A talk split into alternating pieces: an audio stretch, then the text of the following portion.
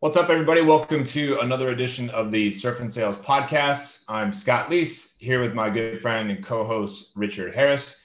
And we are brought to you today and for the rest of July by our good friends and partners at Salesforce Revenue Cloud or Sales Cloud or both clouds, uh, Gong.io and Vidyard. And they've been rocking with us all summer long. And we appreciate everybody um, showing up and listening. And hopefully, you get some learning and enjoyment, some humor and some laughs out of all these podcasts that we do. And we are here today with the CEO of Sendoso, Chris Rudeegraap. And uh, looking forward to having a good conversation. It's been a while, Chris. Haven't talked to you in a bit. Good to see you, man. Yeah, good to see you too. I was just uh, talking with Richard briefly about how it's either the conference scene, which we haven't seen each other in a couple years, and I think I saw you last in Austin maybe two and a half years ago when we were uh, much smaller of a company. Yeah, really small. Yeah. yeah. In fact, in fact, you and I, I don't, I don't know about you and Richard, but you and I have been talking since Sendoso was like microscopically ish. Yeah, like 10 oh. employees or something like yeah. three and a half years ago or something. Yeah. so for, for, for the benefit of folks who maybe don't know what Sendoso is or does, give everybody uh, just a real quick, not a pitch, but just a real quick like background on what you all do and, and what you've been building over there. Yeah, so uh, at Sendoso, we're a sending platform, uh, which means we help other companies send out, you know, direct mail, corporate swag, personalized gifts, um, really making it easy for for pros- for uh, you know salespeople to connect with prospects in a in a unique way. So, in in your mind, is, is this just an additional kind of um, channel for salespeople to participate in, the same way that email and and call phone calls, of course, and and social is, or is it something outside of that? I think it's additional channel. I think when you're in sales, you want as many touch points as you can to either get the buyer's attention um, or to you know build rapport during the buying cycle. I think uh, you know especially in competing uh, products where you are trying to maybe win on the the, the buying journey's experience. You uh, you know AEs can have success with using this as just a better way to you know have that prospect like them more and, and be better um, at sales because of it. What's the what's the best what's the best gift somebody has sent you in a sales cycle kind of process? Um, I mean, for me, I'm uh, I'm big into booze. So when I get a really nice bottle of uh, you know whiskey or uh, a nice bottle of tequila, I'm I'm always happy because that will never go to waste. so um, notice, notice, the large grin on Scott Leese's face. Yeah. man after man after my own heart. There.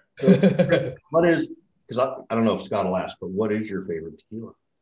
Um, so I love uh, Casamigos. Um, that's my my favorite tequila. Scott, is that your one of your favorites? Yeah, that's yeah, that's the that's the go-to like everyday tequila that yes. won't shatter your, that won't shatter your bank account. Correct. Right? There, there are things above that, but you know. Yeah, exactly. Like there's definitely some other ones that I'll sip on from time to time, but uh, like yeah. I love 1842 uh, or 1942, I mean, um, or Clase Azul, but you know, I feel like I'm just drinking money at that point. Scott only drinks Clase Azul, so you know. Yeah. There you go. Yeah. Well, I, you know, I'm drinking my money, as as Chris said. You got to do something. You got to do something with it. Right. Well, how how has how has the sending platforms and corporate gifting in general uh, evolved in the last couple years. I would think in the last couple years because of remote and, and COVID and everything, um, you know, it's been a boost to the visibility of, of your platform and, and what you all do. So I'm curious how you how you see how it's evolved and, and where it might evolve next. Yeah, and, and even to take that one step farther. So, uh, you know, when I started the company a little over four years ago, prior to that, I spent about 10 years in, in software sales myself. So I was a an AE turned, you know, founder CEO. And so even you know five years ago when I was an AE, the uh, the idea of sending you know gifts or handwritten notes or things like that was s- still semi um, you know common. It was just extremely manual or something that you know marketing was doing and sales would have to like um, kind of the alignment wasn't ideal there. And so I think with the um, kind of modern technology that Sendoso and others are bringing into the market now, it's um, it's much easier for sales people to have um, access to, to this touch point and in, in a kind of scalable operational way that they can send something just as easy as an email or a text message or a social social message. So you know, in my mind, and maybe I'm the naive one, right? Um, when people utilize your platform, are they sending it sort of as not a coupon, but a link, and then someone can choose, and then they can put in their address? Because I think that's always yep. a challenge, right? Yeah, so I, I, it's definitely a mix of that. So you can let the recipient choose and give them a choice of, of options or donate to charity. So there's the, the situation where they can then, you know, especially during COVID, they can say, hey, I want this to go to my home address versus my office address. Um, and you know, prior to COVID and now kind of post COVID, you, you we still see people sending kind of surprise and delight things that just land on your desk without you even knowing. Um, and that's a, another great way to kind of uh, break through the, the noise as well. But that also requires solid data, right? Like that. It does require solid data to get out to get on someone's desk or versus right. just in their inbox. But I think that's also the benefit of the channel is it's a, a little bit more effort involved um, and there's also a cost involved. So it's not as uh, it's almost impossible to get as oversaturated as maybe some of the other channels, right. because you know there's a, a, higher level of effort and cost. Yeah. So and I'm asking, you're not going to spam out bottles of Clase Azul, Richard. yeah. yeah. Scott's address is very well known. I'm happy to sort of, you know, give it out to anybody who wants it. So if someone texts me 415 596 9149 and you're like, I need to send Scott a bottle of tequila, I will gladly yeah. give Scott's address. So yeah, and then I'll have Chris come over and we will drink it together. Yeah. Yeah. Um, so I so I had a, a another question. How do you and, and maybe people are just like, screw it, fuck it. You know, because some companies say you can't accept gifts, right? Like some companies have a internal policy. Yep. Is it a, you know, you just don't care? Doesn't really fucking matter, or you know, I, how do you guys it, help? Yeah, your- so I think it's there's a couple different ways that I look at that. One is you know we do have uh, these like Salesforce validation rules where companies can set things in place where if someone's not supposed to be receiving something, a salesperson doesn't uh, have the ability to send it to that person. So you can put some guardrails in. That's the first thing. Two, it depends in some cases in a sales versus like client success scenario. So maybe a company can't receive something during a sales process but if they're already a customer they can receive gifts from vendors so you know you can think about it like that the third thing is we outside of just pure gifts there's other things that you can send whether it's collateral whether we have these really unique like boxes where a video uh, when you open it a video plays. And so there's no monetary value to that but it still grabs the attention of that recipient and hopefully delivers your message or drives you know a meeting or you know deal acceleration. So there's things that you can send that have no monetary value which still do what you want which is let me get in front of this prospect. Yeah how did you so what was it like going from ae did you go straight from ae to founder? Yeah. yeah.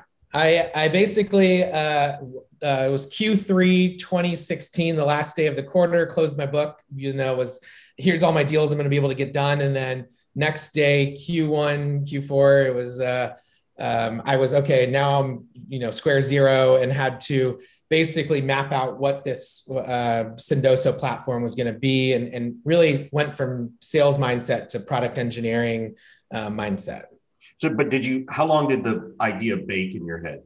So actually, it baked for a while because I felt the pain of trying to send stuff uh, at my last company at TalkDesk, and it was a very manual process. I found myself packing boxes. I found marketing having us fill out spreadsheets that took like weeks and weeks and weeks to get sent out.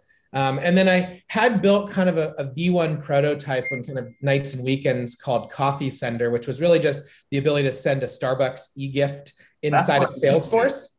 That's when I met you. I remember. Yeah, yeah. So that was like the the V1 that um, was uh, at least allowed me to kind of conceptualize building some, some software and getting something to market.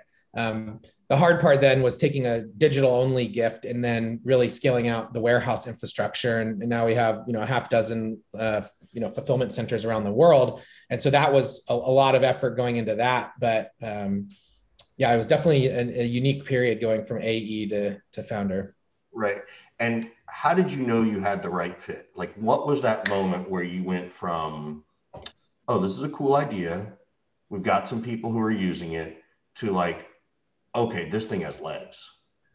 A couple things. I mean, one, I was building this for myself. So I, at the very uh, least, knew like I needed this, and a bunch of my colleagues needed this, and a bunch of my sales friends needed this. So I was like the ultimately, I was like the end user buyer. So right. I had conviction in that. The second thing was my co-founder Braden was also in sales. So while we were finalizing our first version of Sendoso, we were selling a slide deck and people were signing up contracts from a slide deck um, that they wanted to use this. So that was a good sign too, that we could basically convince people to buy, you know, the idea and signing contracts to that. And then, you know, it just quickly thereafter, we had like, you know, 50, 100 customers like overnight. And it became very apparent that this was going to scale into something big.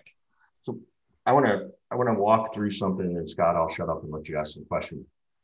So, you know, at least from what I know publicly, right? Like you went through, a, you got a $2 million round in 2018.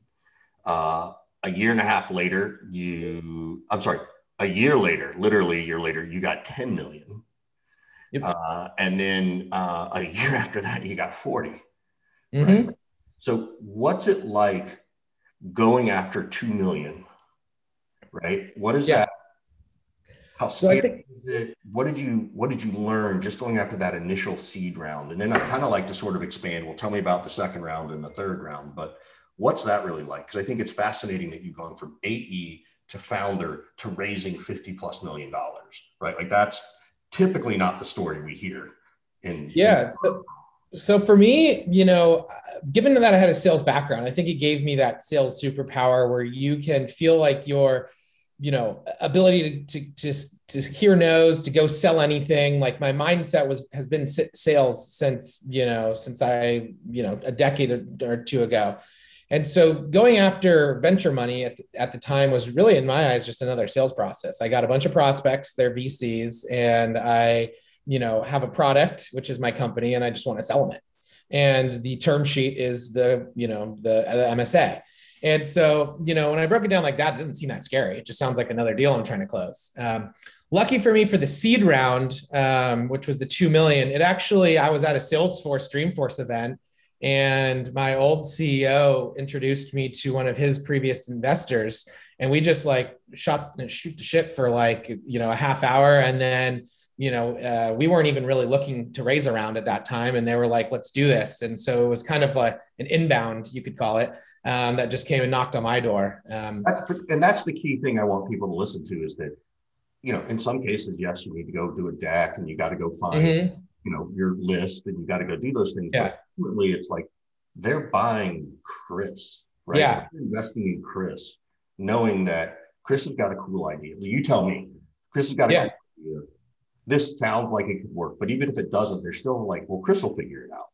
Like Chris yeah. figure it out. And you know, the one that- unique thing that we had was we had some good traction by then. I think we had um, upwards of almost a million in ARR by the time we went out and raised, which is unique. I think in some some uh, stages today, you hear some founders raising with on just an idea, and we uh, were trying to b- build a, a bit more traction since there was um, you know this was you know i was a first time entrepreneur. I was you know we were in a, a, a, category that people we really had to invent. So it wasn't as obvious as i knew it was.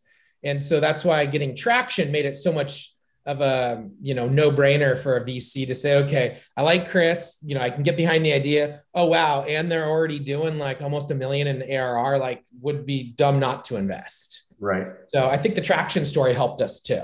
Right.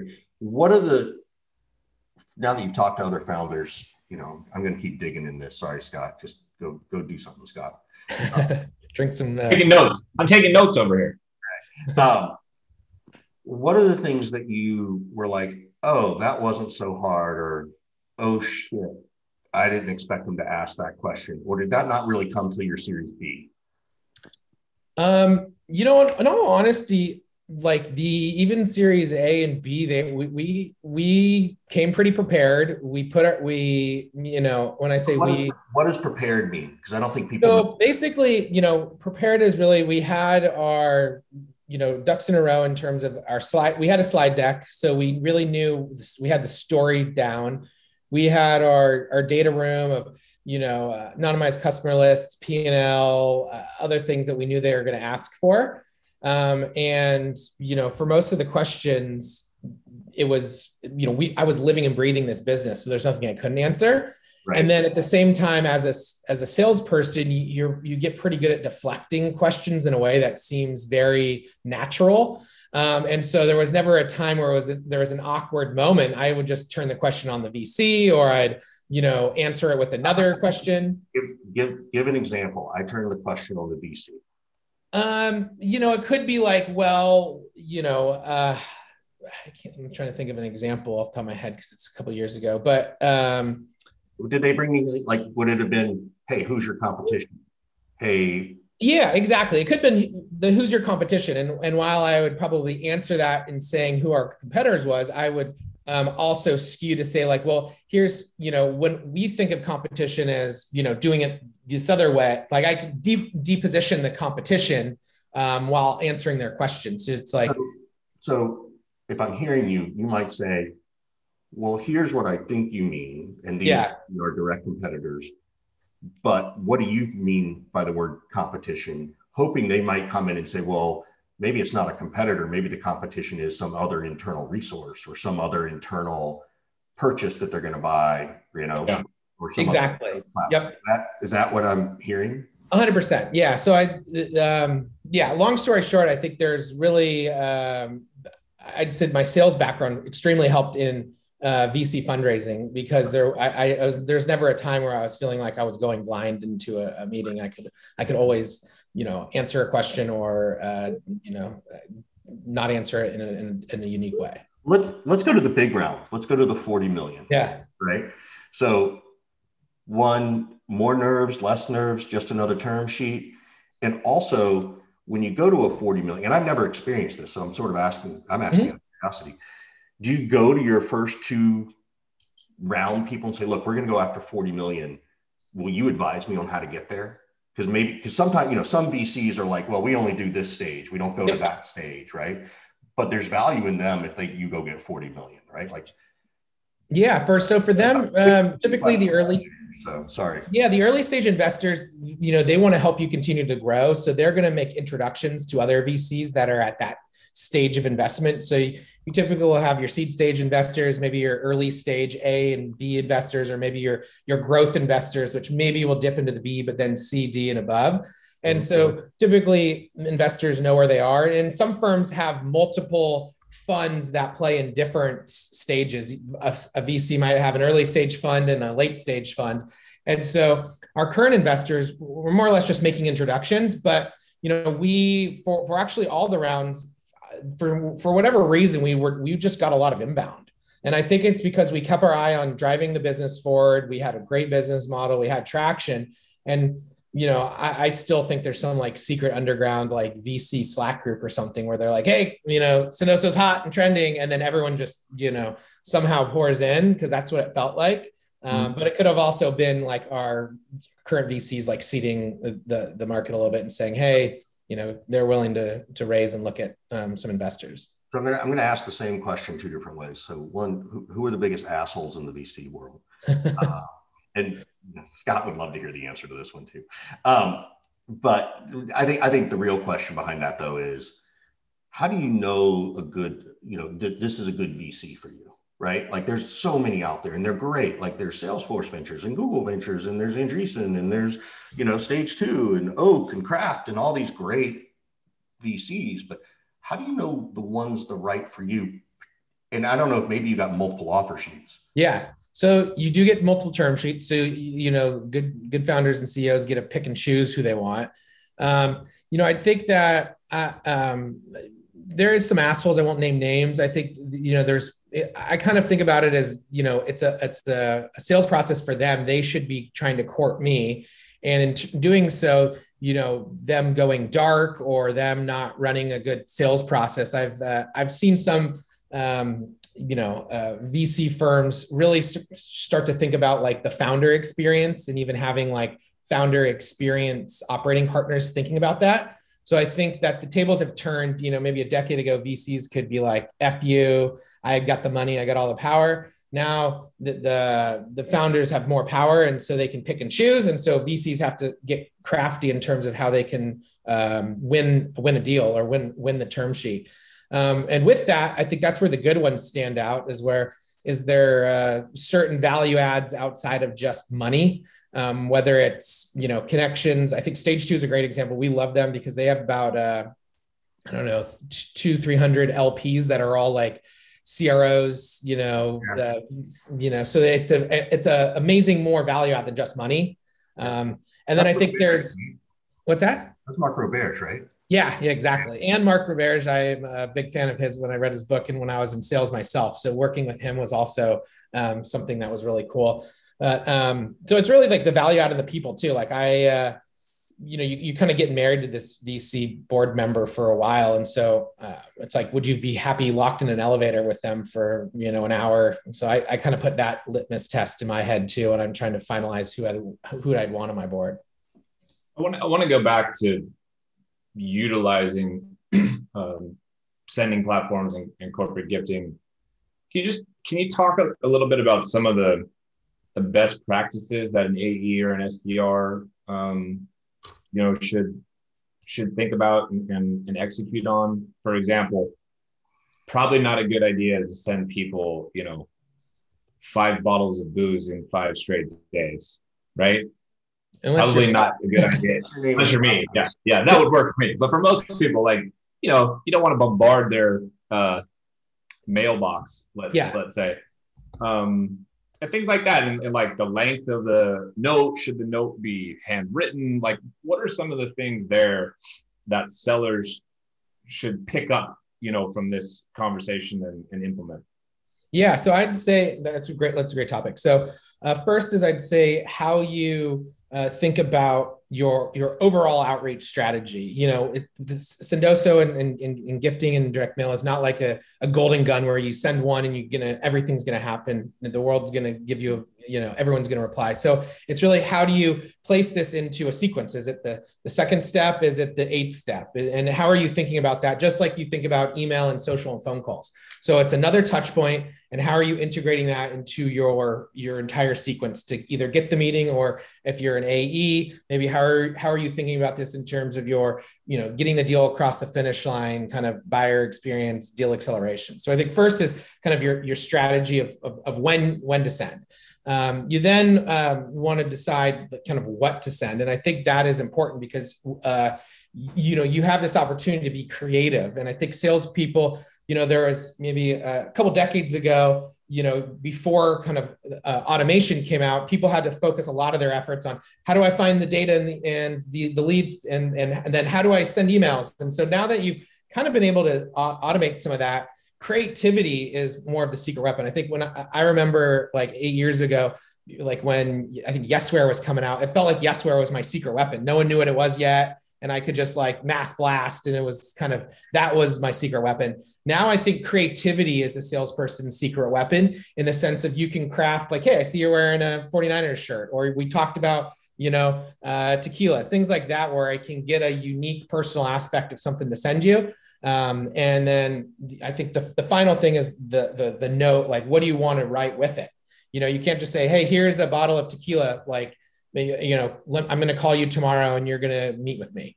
You know, it's you're still trying to earn that person's trust, and so because um, I want to I want to hit Scott up with this because he he I wouldn't say well he rail a little bit on personalization, right? Um, but Scott's a unique animal, right? He's not your typical VP of sales yep. or something like that. Scott, what what did you think as you heard that from Chris about trying to figure this out? Because you're you're a tough nut to crack around this stuff? Well, I, I think the, the same way you do research into you know what to say to somebody over email or on the phone chris mentioned you know 49ers shirt which i'm wearing right now right um, you probably need to do the same amount of research into the what you are sending i would think right yep. and it uh, when people get it right it's pretty awesome. Like I have been the recipient of many good bottles of tequila in the last couple years. I don't. I have also been the Nobody sends me anything. Very disappointing. well. You got to. Well, you, you maybe you should start drinking first of all. That would probably help, Richard. Okay. Uh, but on the flip side of that, I have received bottles of red wine, white wine, whiskey. Now, these are all things I'm allergic to and would damn near kill me. So, if you knew me at all, have paid any attention to you know stories I tell, things that I've written, um, heard me on podcasts or whatever, talking about things I've went through, you would know that, right? So if I get a gift that is like well intentioned but totally off base and damn close to dangerous for me, that, that's kind of a missed opportunity, I think. So that's how I think of it, Richard. I think of it as like you should probably do some research before you just click a button and send somebody something to make sure it's the thing that they, you know, talk about or flaunt somehow or, or enjoy or love, right? Yeah. And that's how I think about it. And that's how we suggest too, where you either have you have conviction that this is the right gift. So you're going to send it personal. And, and typically that will involve research or personal interactions. Or there's more general things that you could generally send to somebody, and the likelihood that they might like it is high you know um, so I, I, think you can always go uh, to that route too which is more generalized and still see uh, traction, um, but not risk the sending you something that is completely opposite of personalized and you know can be yeah you know. And you have you know you, I think Richard, to your point though, like you still have to be a little bit careful because I I would probably venture to say that most people would think sending somebody coffee is like a safe, you know, easy gift. I don't drink coffee. In fact, I'm allergic to coffee, right? So you just you you have to be careful. And so I think that's what some of it is, is like go the extra mile. The same yep. way you want to go the extra mile before you cold call someone or go the extra mile before you email someone. That's the difference between like good personalization and like, hey Chris, I saw you went to Arizona State too. Awesome. Right? Yeah, exactly. I would agree. You go to Arizona State? I didn't, no. I went to Chico State.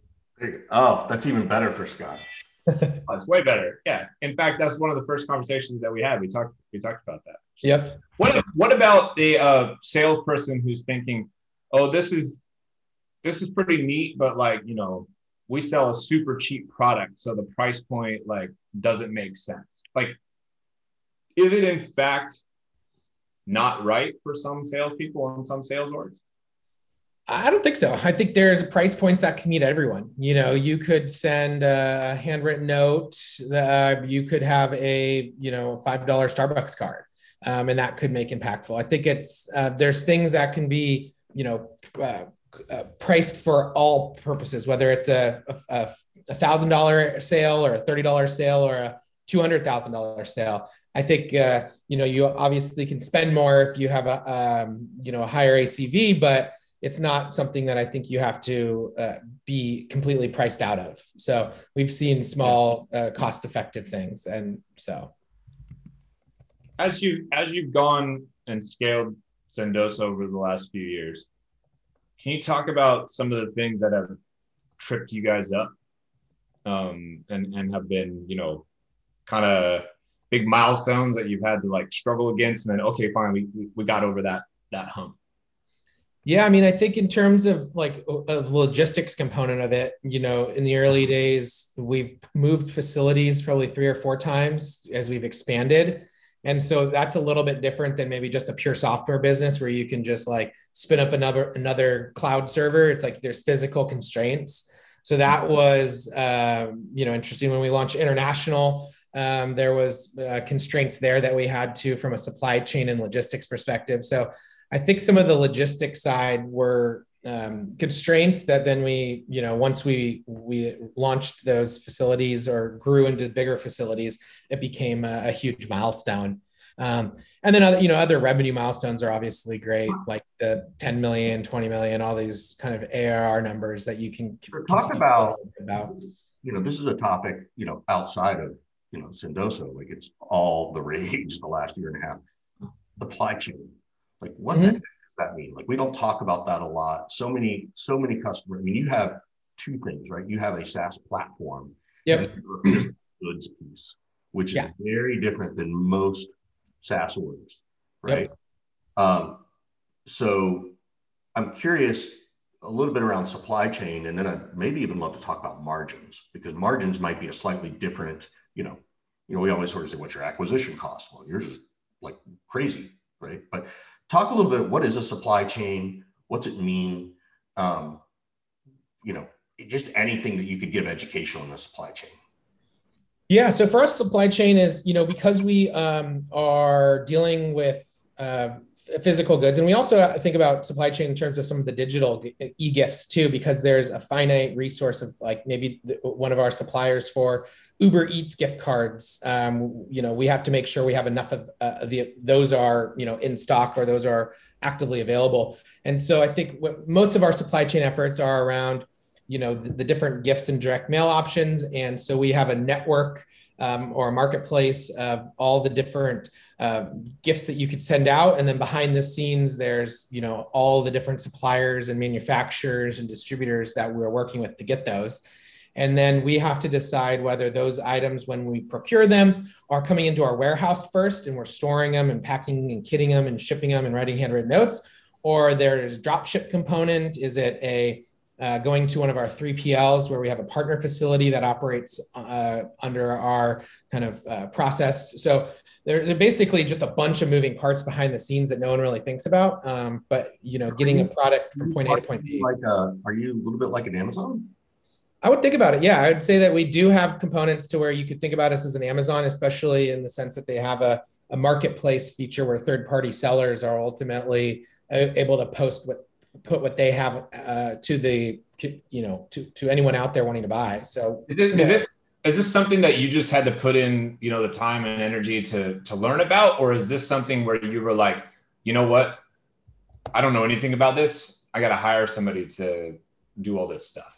Um, so it was kind of both. I mean, when you're a founder in the early days, you kind of have to do everything because you don't have, we didn't have unlimited dollars to go hire everyone. And also for the, the, the biggest experts, they don't want to maybe t- take a step back to work at a, a, company that's so small or that doesn't have the, the scale. So it was, uh, you know, probably a year of me learning and, and some others on my team figuring this out before we brought in like a true supply chain expert or, or, or, multiple supply chain experts, I should say now. So, you know, we've got, you know, world-class team now. One of our VPs of supply chain was at like Nike for like a decade, Levi's, um, you know, so we, you know, so uh, while what we're doing in the supply chain side isn't, um, is very interesting in the kind of the B2B sales world, it's, you know the ecom world has experienced some of these pain points and, and figured out how to solve these problems you know a decade ago. We're just kind of reapplying them in our unique model.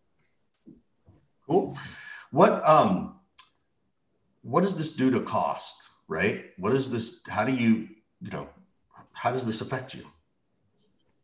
Uh, like from uh, how we look at our supply chain and and yeah like so you know so for example you know i'm a customer i got 10 reps and I'm paying, I'm paying, I don't know what I pay for your platform, right? But immediately off the bat, as the reps start to do things, there's an immediate ding to the, to the value of that customer to you, not in a bad way, right? But it does affect cash or cash flow or or margins. Yes. How do you navigate that, right? Like, and I'm and I'm just curious because it's something I don't hear people talk a lot about. Like in SaaS, it's like, oh, you know, by the third year it goes down. Well, technically for you guys, by the third year it could stay the same or go up because they get a bigger team and they order more, right? Like, how do you navigate that as a as a as a as a CEO in terms of profitability? Yeah, so we, you know, for, for us, we really still focus on being a SaaS company ourselves. So companies will buy into a subscription of Sendoso. And so that's kind of our, our main North Star of looking at, you know, really companies look to us first to solve a, really a, a, so- a software need. You know, sending a gift from you know was something that was done offline for for decades. And so we've brought software to make it extremely streamlined integrated into their crm and other tools. And so companies come to us saying hey i need software to take this you know gifting process and, and bringing it online and streamlining it and operationalizing it. And so that's where we, we mainly focus the margins on the, the gifts and stuff you know we, we really try to pass along that the discounts to our customers and so while that's um, while we do track that because you know as a business we need to, we're not mainly focused on that. And we're, we're really focused on the similar SaaS metrics that almost any other SaaS company would have. Dude, that was the smoothest way to say I'm going to pass along the cost to my customer by saying I'm going to pass along the discount to my customer. Like that was. It is a well, it's a we do see like a Costco model in the sense of like we can buy in bulk and we have you know economies of scale. So I can buy you know tequila cheaper than Scott can, and um, then I can pa- you know give it a, a uh, pass that cost. Uh, I don't know. Scott gets tequila for free. It sounds like so. That's uh, not fair point. Not fair point. Not the same scale Chris is talking about.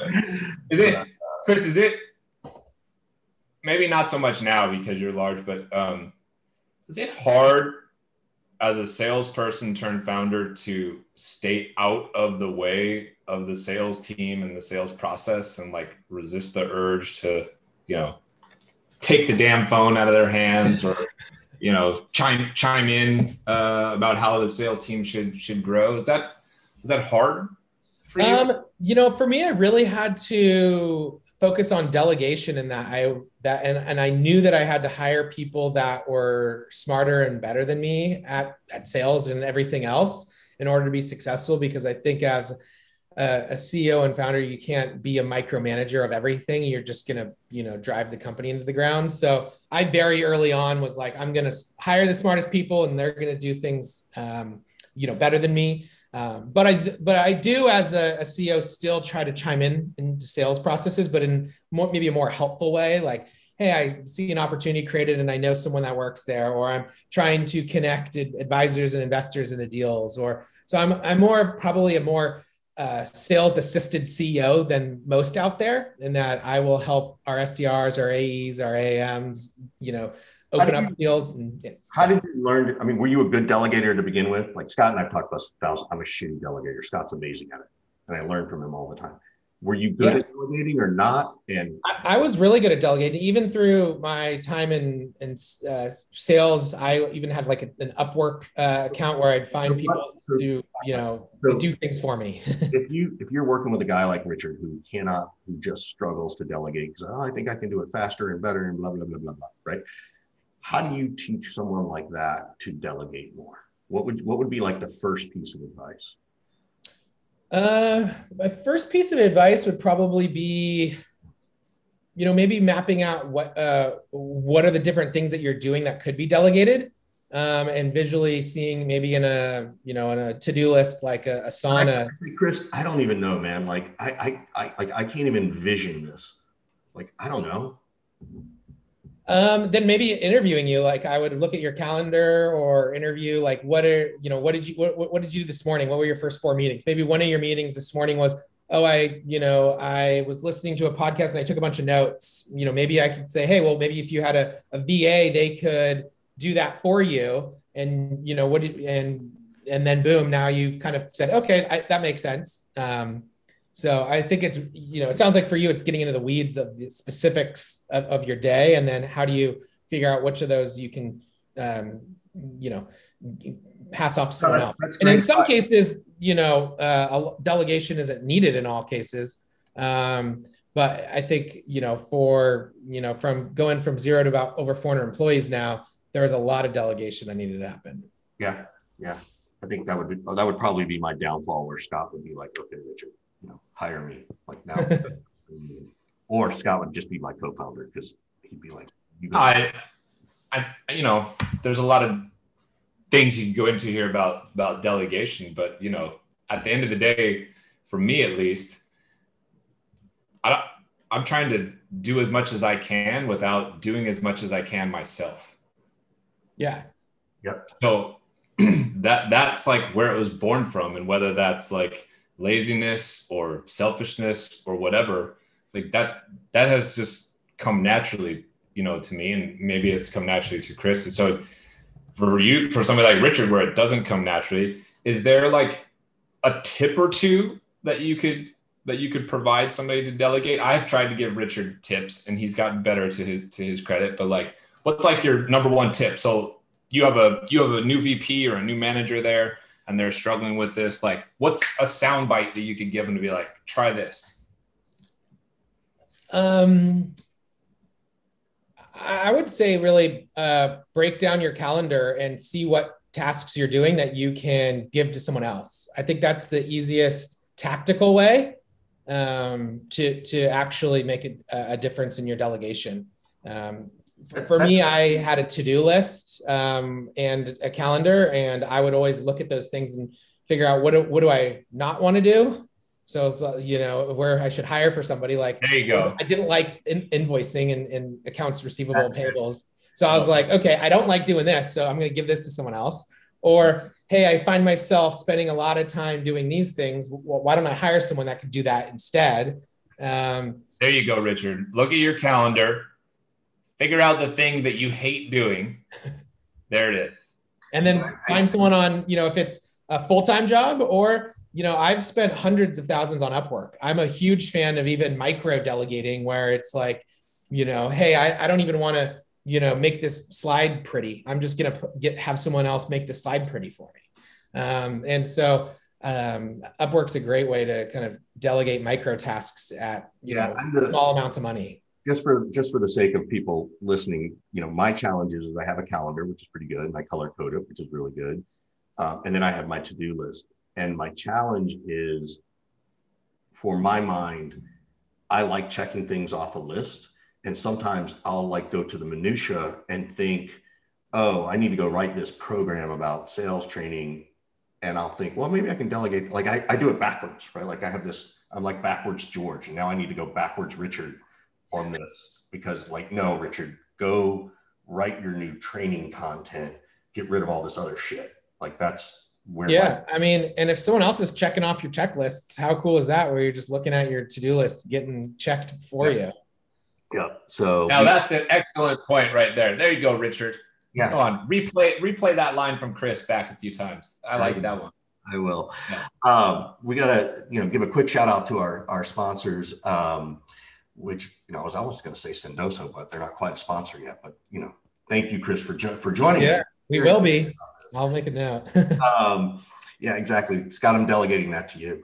Um, there you go. You're learning. Good job. Uh, but I, I, do want to say thanks to Salesforce Sales Cloud, uh, Gong.io, and uh, Vidyard for for sponsoring us the month of July. Uh, Chris, this is the part where we always turn it around to you and, and say, you know, what would you like to ask us? Right? Is there some question you, you know you don't get to ask someone outside the company as much as you'd like to.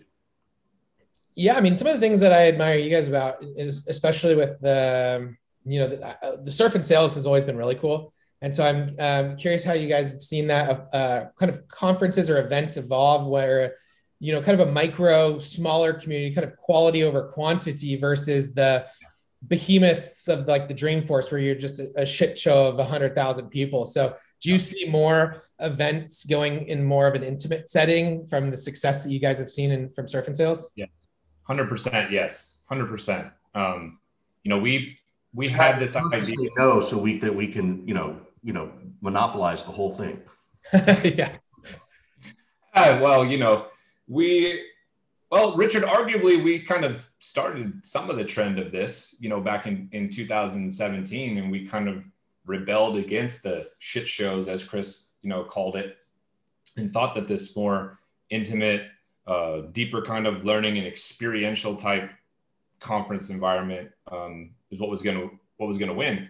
And you know, I, I don't think people are really ready, and I don't know that the world is really ready to for everybody to go back. And there's 200,000 people in the you know Moscone building, like all sorts of things are busting out again. So I, I, I think what people are comfortable with now is oh let's get 20 something people and go here. Let's get 50 people and go here. And the benefit is like you get to have days or, or weeks long worth of conversations with people not just about your industry or your product or your company but just like there's a level of comfort and trust and familiarity and the relationship gets established. So like you know, if I if I show up to an event with Chris or somebody from the Sendoso team and I spend a few days with them and I'm doing something fun like surfing or whatever, you know, people do a golf outing or something like that, like when the time is right for me to start thinking about a sending platform, bang, like I know exactly what to do. And and for our events in particular, Richard can attest that we've had people close deals off each other. Their products have been introduced to each other. We've had people pick one company over a competitor because they had that relationship get established. We've had people recruit people from one place, you know, to the next. We there's about 80 people plus in the Surf and Sales uh, alumni community now. There's text threads all the time where people are helping each other with deal flow and jobs and all this kind of thing. Mm-hmm. I just think that that is is only going to catch, you know, kind of more and more more fire, and you've seen it move into like communities, right? right? All the micro community mm-hmm. stuff. The you know, I got Thursday night sales going on, for example. The you know Pavilion slash Revenue Collective has gobbled up other micro communities. I think people are just really kind of hungry for that type of experience, and it's a very different experience than you know. Let me walk through the Moscone Center floor and get pitched by nine thousand vendors. Like Totally. I think the cool thing there too is I think that you know some people dread maybe going to Dreamforce. It feels like a chore. Versus, I remember I think it was maybe the first Surf and Sales. We put up a spiff for the top AE um, that quarter, and as their prize, it was to go to Surf and Sales, which yeah. they were like raving about. So it's almost like a reward and an experience versus a an event that feels like a, a chore, which is cool. Let me let me let me back up and and you know save Scott, you know, and let's not overly criticize Salesforce because they are sponsoring this. Don't forget that, idiot. Um, but uh, that might be my clip. Don't forget that. Um, but I think too, there's we've seen this at the big events too, right? Like I've been to, you know, the Dreamforces, which I still think are very valuable. I think they're mm-hmm. tougher now because of COVID. Um, you know, they're they're scaling them back. Uh, but there's a couple of things. And when, you know, at, I think it was our last surf and sales, we talked about one of the things that everybody liked. We kind of went around the table on the last night. We do this really fun event the last night. And, and for me, I sort of acknowledged that it was the in-between moments, right? When you go to a conference, even if you go to Dreamforce, the sessions are good, the content's good because you're there for a purpose. But it's kind of like, well, what about that in-between moment? right? And some of those parties become those in between moments, but sometimes going from one event to the next, you meet somebody, you're sitting down with them at lunch, and it's that intimate moment. And I think that's what we've really capitalized on at Surf and Sales, which is also what's been capitalized in these smaller communities of Thursday night sales and and um, the different places, you know, Scott's Tequila Tuesday and stuff like that. Um, so I think that's what people are leveraging and they're figuring out. Um, you know, for example, I know I've worked with with Salesforce for a while now, and they've internally built a thing called SoberForce, right? Statistically, they got 60,000 employees. They got a lot of employees who have challenges around mm-hmm. substance or alcohol. And, um, and I've talked to them specifically about, well, why don't you guys do a SoberForce event at Dreamforce, right? There's plenty of people who probably come and would be like, oh my God, I'd love to go to a club and, you know, dance and have a good time and not feel the pressure, right? And create that safe space. So that's what I think is is really happening in those places. They're trying to create more in between moments. And to the same thing, you know, Chris, I, I know for a fact that you know, depending on the money, if Dreamforce is going on, you may go create your own micro event outside mm-hmm. of that, right? Um, that and this is what I see this happening a lot at the bigger events because well, everybody's already there, so it makes sense to go create my own micro moment. Um, so that that's sort of where I see the value of the bigger ones supporting the littler ones, um, as well as what happens at, at the big ones. So um, there you go, Salesforce. Thanks, Mr. Benioff. We appreciate the checks. Um, so, we have time for one more question. Yeah, yeah. fire it off. Um, so the last one I was thinking of is, you know, I think you guys have done great, um, kind of transitioning from, you know, uh, in like in-house sales to sales consulting. Um, and I'm wondering, do you find, do you advise on that path? Do you think that there you guys um, got lucky and are, are, skillful in that? Like, um, how do you guys, how, how do you see the, you know, is that a career track that some people can bank on? Like, I'm going to go spend 10 years in industry and then I'm going to be a consultant thereafter. Like, uh, how do you guys think about that? We, we, we could do an entire podcast on this subject, to be honest with you. I get asked this type of question every way from uh, from Sunday, and I've done. I've actually formed a couple trainings. Oh, interesting. On kind of how to how to do it and how to pull it off. Um, there's a lot going on in there. Number one, yes, of course, I think that I got lucky.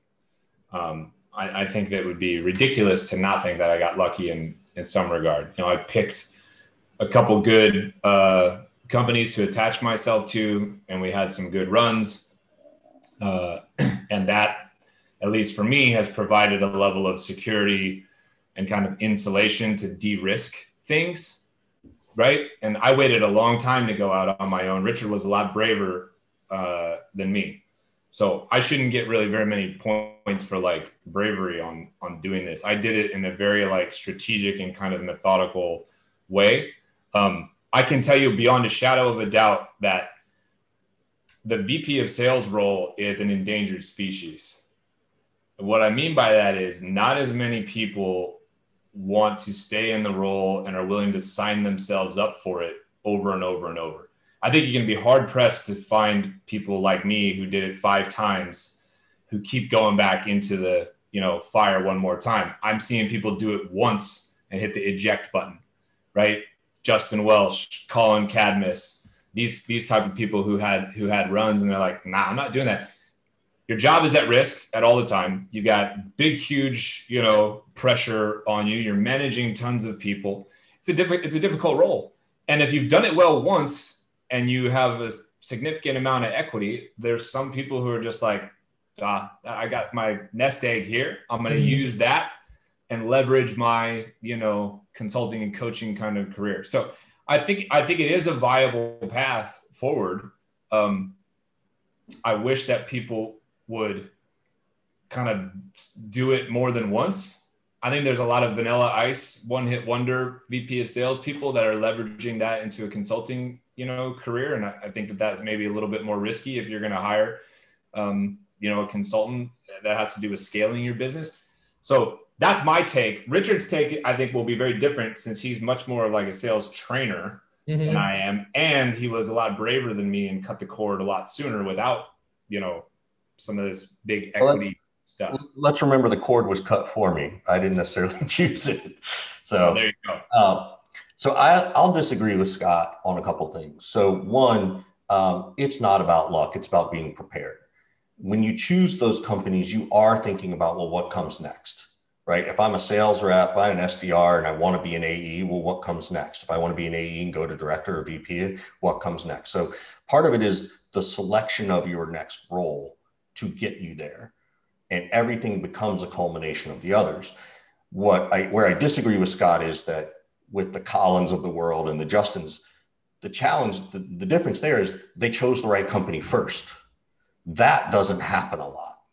That, you know, if you think about SaaS and startups, you know, everybody sells you the dream that they're going to be the next one. And, you know, we've talked about this, Scott, in terms of like offering you know options at, at stage zero or pre-series A, and it's like, all right, well, you got to take your shot. But to to get the one hit wonder, to your point, which I don't think, I mean, Colin and Justin are very good at what they do, so I, I trust in them. But that's that's different. I, I don't think the VP of sales role is is quite as endangered as Scott thinks it is. I think it's shifting. The style of VP of sales is different understanding more than just closing the business is expected now, right? As we build out the revenue ops teams and that kind of stuff. But I don't think it's quite as endangered in, in my mind. And I don't think that there's a lot of people who can do it. And I think last year, you know, we saw a lot of people start the, the side hustle and con- convert it into a couple of things. I think in the next 12 to 18 months, a lot of those people are going to have to go back to work. Right. They're gonna, they're gonna, you know, the well's gonna run dry on them. Yeah. Their relationships aren't there that you know they got a couple of clients because of people they knew. Um, some of them will make it, and some of them won't, which isn't bad. Like that's just sort of standard business. Yeah. But he, I, I'm pretty close to this, and and Chris, I won't put him fully on the spot, but like it is taking founders a lot longer to find a sales leader than it used to on the recruiting trail. Oh, yeah. Because there aren't as many out there who are willing to sign themselves, you know, up for it again. That's that's a fact right now, Richard. That's a fact. Also that's also because the VPs of sales know they're not going to play the the like I'm not signing with. Chris. Oh, that's that's what I'm talking. That's what I'm talking about, and that that maybe that's some of what Chris is alluding to in his yeah. in his question. This is this is my point. This could be like an entire episode keep going. in and of itself. Yeah, yeah. yeah. That's a great question. So, um, dude, we we crushed the hour. That was awesome. I know. Chris, Thanks thank so much. Thanks so much for spending some time with us, Chris. Yeah, thanks for having me on. This was great. We loved it. We loved it. We'd love to see you again. And you know, by all means, um, feel free to send another person to the next surf and sales for next Maybe year. not Roy. Maybe not Roybal though. He's, he's come enough times. I think Chris needs to come. I think Chris. yeah. Um, in fact, Chris, I have a question for you that we're going to take offline, but um, we were thinking about trying to do one with people like you, people who are at Series B and C, right? Yeah. Those the founders and Founder only. Founder only. So um, Count me in. Um, so I also saw that I think the Surf and Sales 5 is sold out. So maybe if you can totally. sneak Yeah. me an extra ticket, I'll uh, get it to my, someone on my team. Or uh, if you need some, uh, I'm definitely down for the uh, for the kind of founder one too. So, All right, man. Thanks so much for joining us, Chris. We appreciate it. all right, see you guys.